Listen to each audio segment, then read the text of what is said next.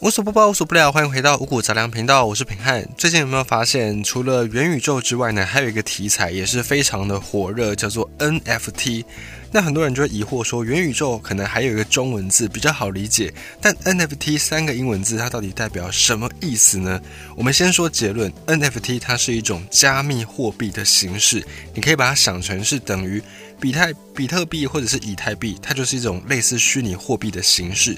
那 NFT 到底是什么呢？最近在台湾也有一些 NFT 的新闻跃上版面，比方说十二月初在台北的诗源咸酥鸡，他们也跟上时代，正式的推出了诗源咸酥鸡的系列 NFT。那这个 NFT 在他们呈现出来的方式呢，就是他们有八种菜色：炸鱿鱼、杏鲍菇、香菇，然后还有盐酥鸡、四季豆跟花椰菜。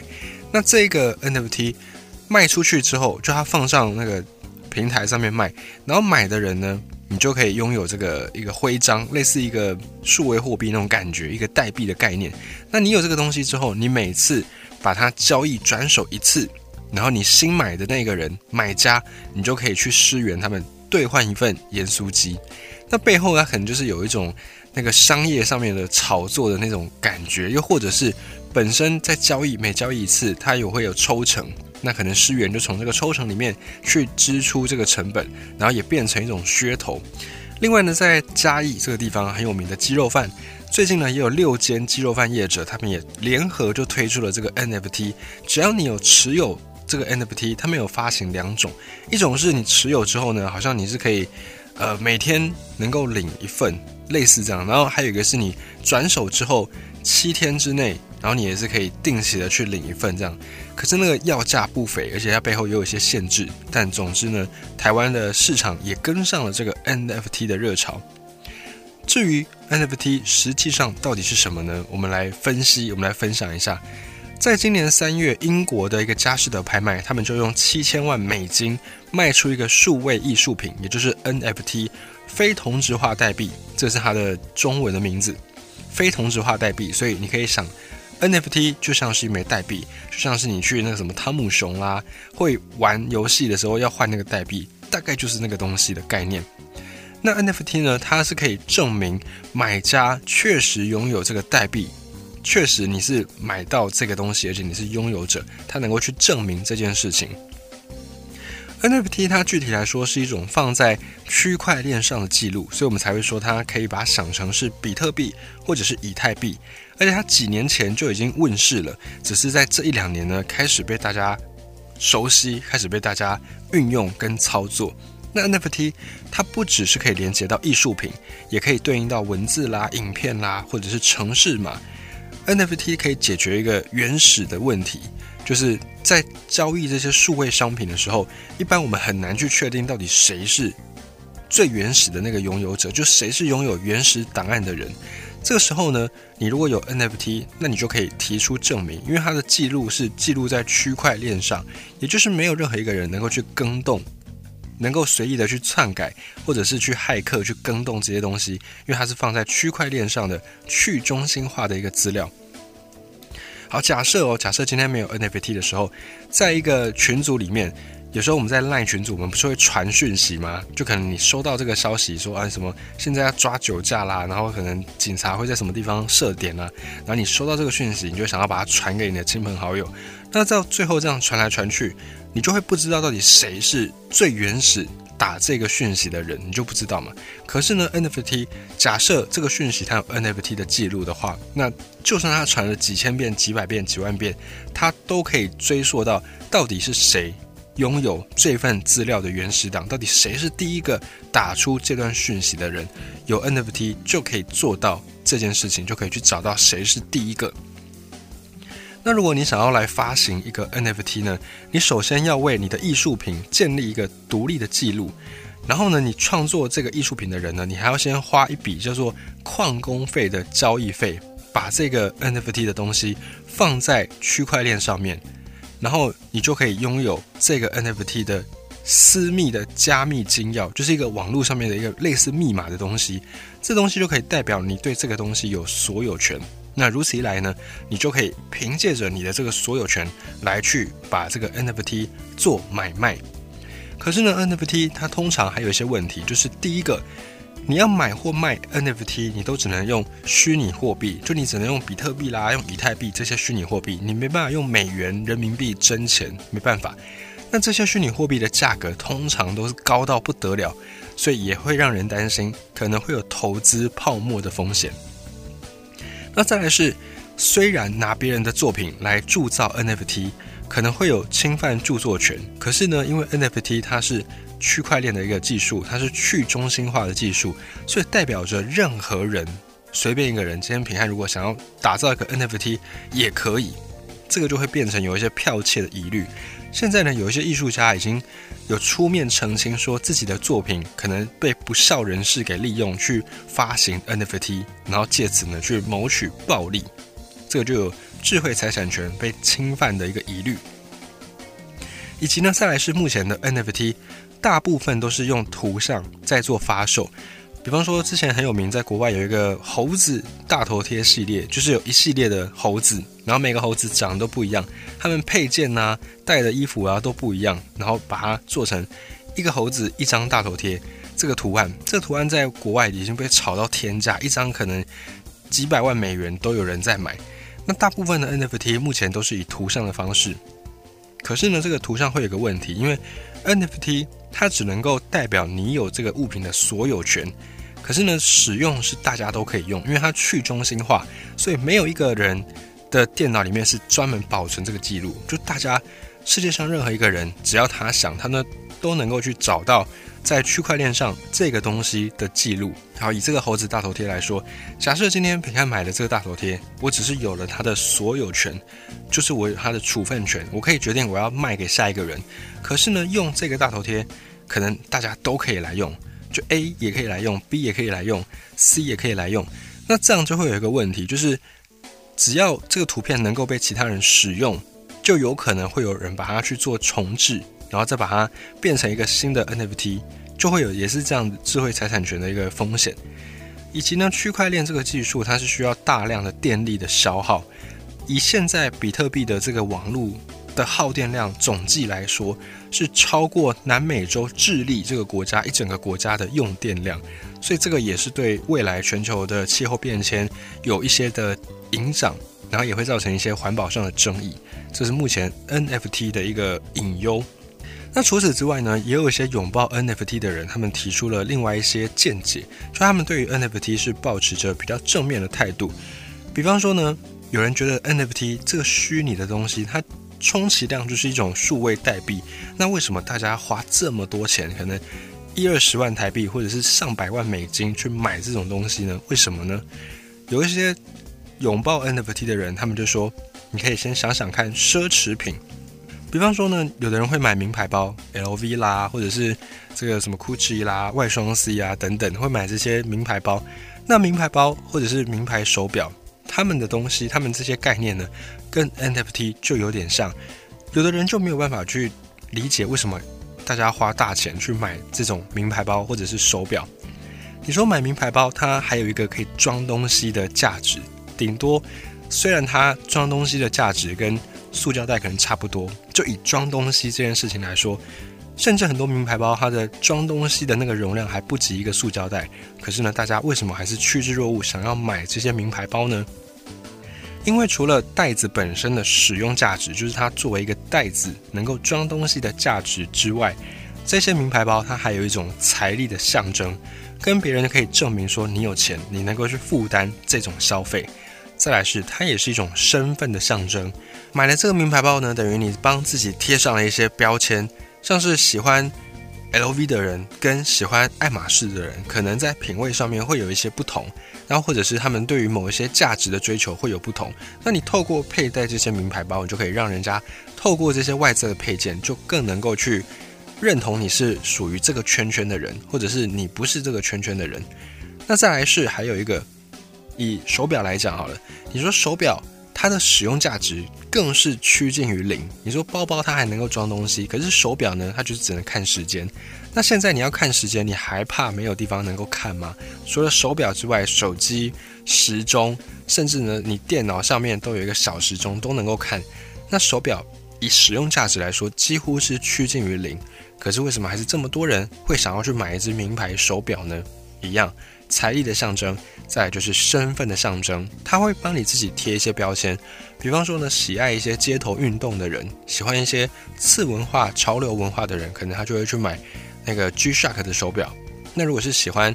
一些比较精品的，或者是比较那种上流社会的人，他们可能就会帮自己买一只劳力士的手表，而不是去买 G-Shock 的手表。啊，当然这个都是通俗而论啦，盖瓜来说是这样子，当然还是有些个案会不同的。可是大约总体来说就是这样子。这些名牌品、奢侈品，它一个象征财力，二来就是代表一个身份、一个认同、一个帮自己贴的标签。然后再来是呢，这些奢侈品也是一种投资的手段。通常如果你保持的好的话呢，这些奢侈品它的保值率都还蛮高的。像是一些包包，如果限量的话，它甚至你保养的好，未来你再脱手，它能够再涨个一倍两倍不等。手表也是，手表也是会有那种用传家宝要一代一代往下传的那样的一个心意，所以这个也是可以拿来当做投资。好，那么 NFT 在。拥抱 NFT 的人，他们的眼中呢，这些特质 NFT 也都有。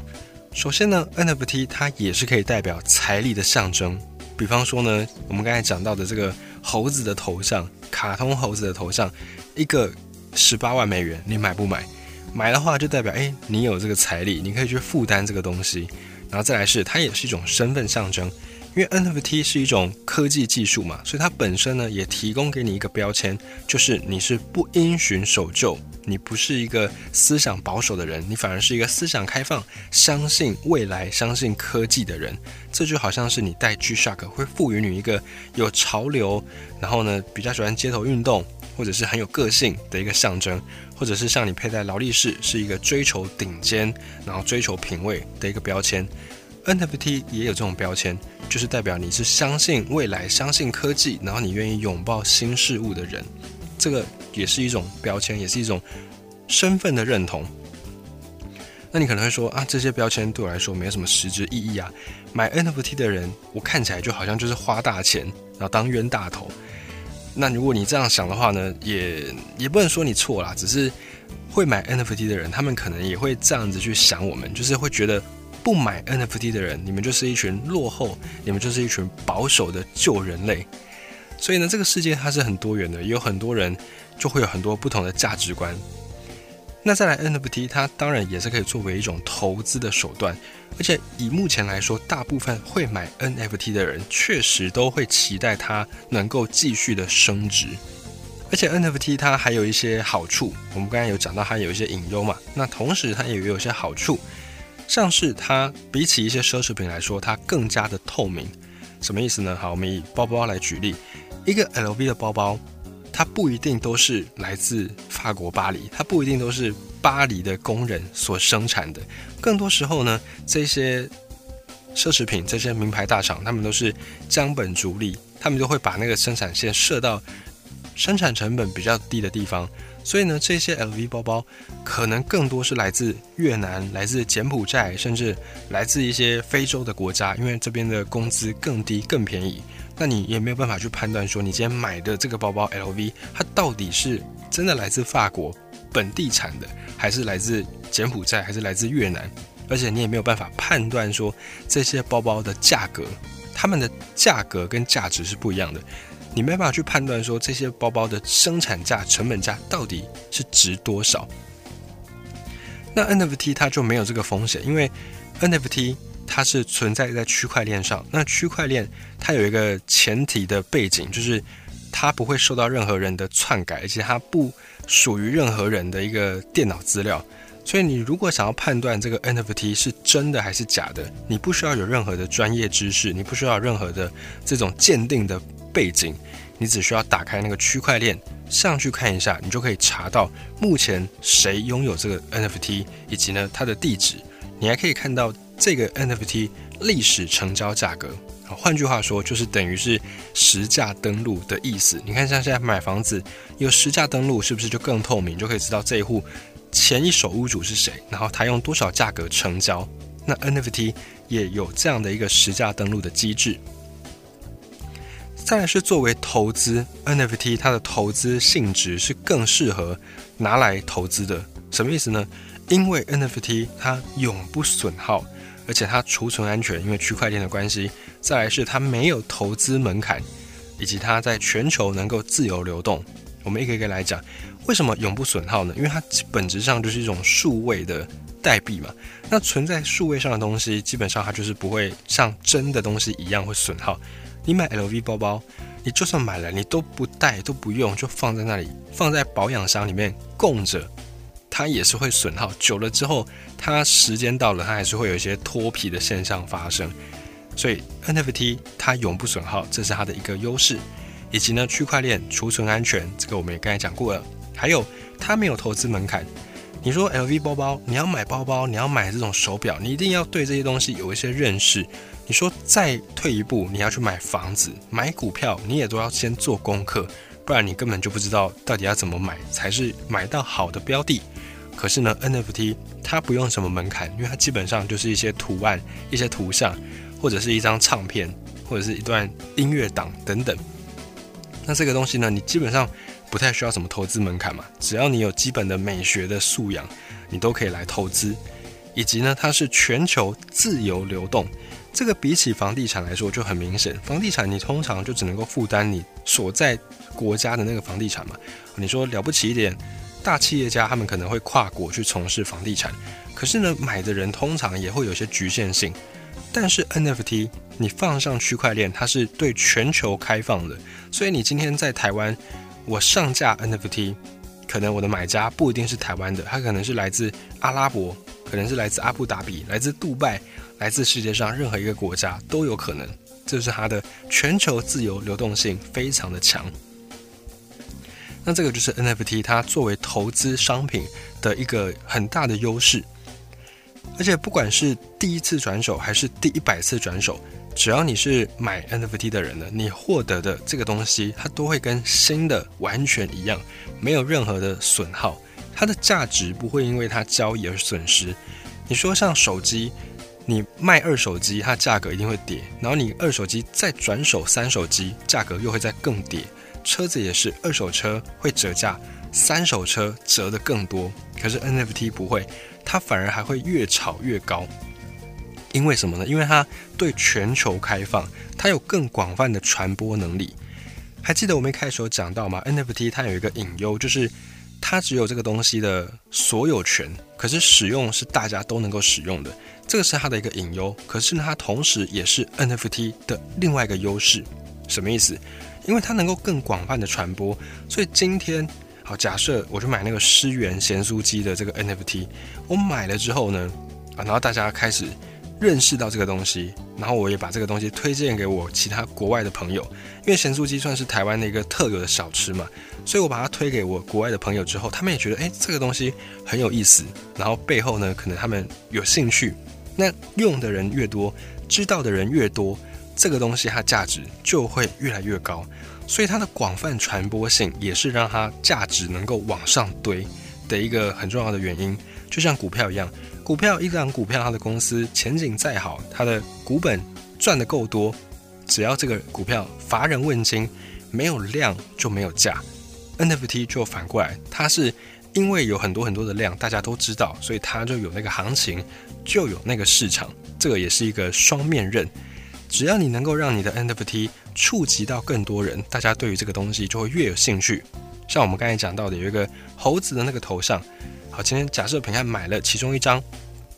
那我只有这个东西的所有权、处分权，可是用是大家都能够用。那这个时候我拥有它的时候，我巴不得大家都来用。为什么呢？因为大家都来用，它就有那个热度，它就有那个行情。大家都用，就代表大家都认同这张照片。未来我想要转手这个猴子图像的时候，它的价格就会在往上攀升。所以 NFT 比起奢侈品，它还有更多的这些好处，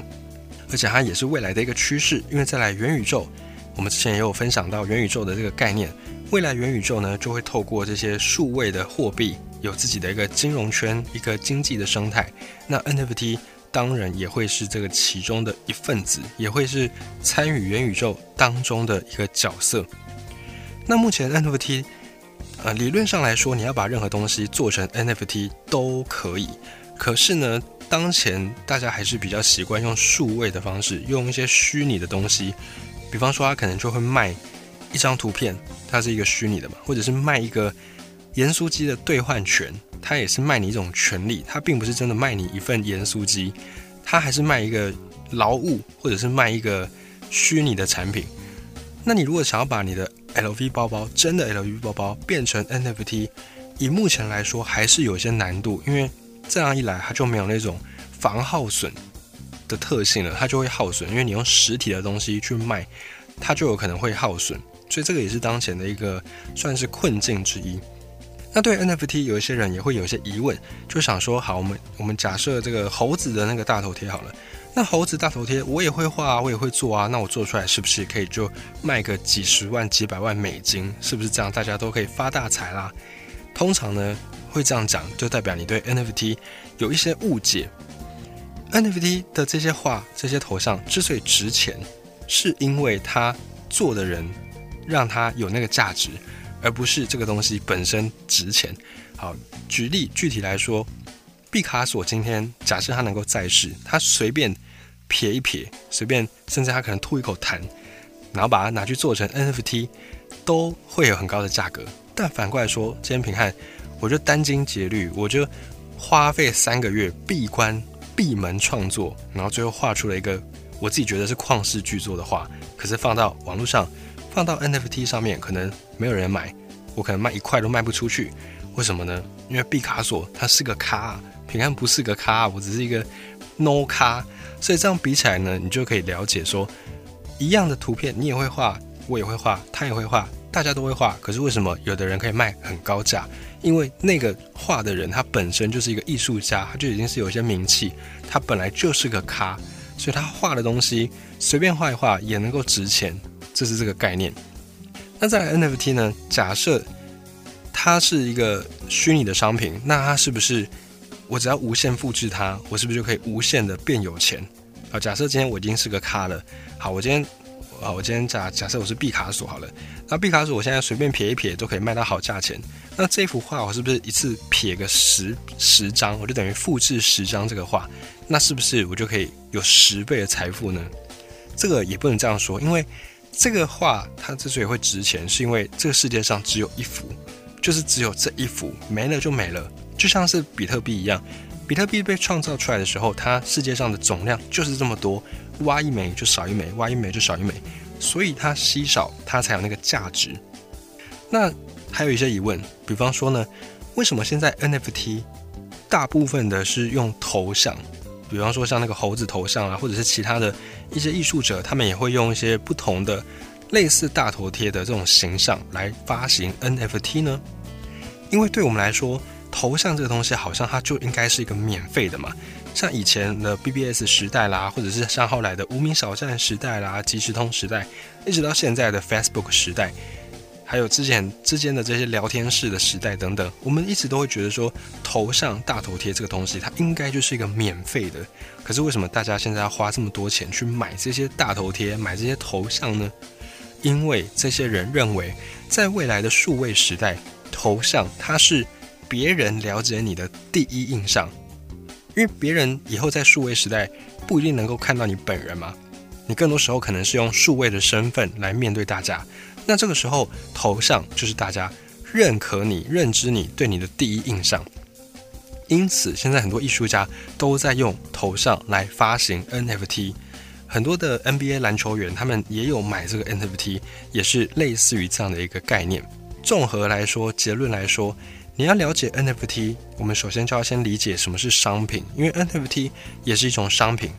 那你不需要掌握像是什么房地产啊，或者是像股票啊这么样多的技术跟细节，你也可以来买入 NFT。那目前当我们在谈论这个 NFT 的时候，它除了是一种新的投资的手段之外呢，更大的意义是大家对于它是一种数位原生资产的开端。以前我们对于资产，我们大概是都比较纠结在现实，就实际上真的有这个东西。可是未来呢，NFT 的出现之后，新的资产不一定再要有跟现实世界有所关联，他们呢不会属于现实的公司，也不属于现实的物品，然后也不一定要用现实的钱去买。他们在虚拟的世界诞生，在虚拟的世界流通，在网络上流通，在虚拟的世界使用、发展、变化，这个呢都符合元宇宙的特性。所以现在，如果你愿意拥抱 NFT，那就代表你愿意拥抱新科技，你愿意拥抱未来。而 NFT 的时代才刚刚开始，就像是现在人类已经摆脱不了网络一样，慢慢的，我们也慢慢无法摆脱加密货币。甚至未来我们可能也离不开 NFT，而且说不定这个 NFT 还会解决很多现在社会无法解决的问题，比方说通货膨胀。未来可能会因为 NFT 的发展，也许通货膨胀就变成一个历史名词，不再有这样的一个现象，也说不定。以上我们花了一些时间，一些简短的篇幅，我们来稍微分享一下到底什么是 NFT。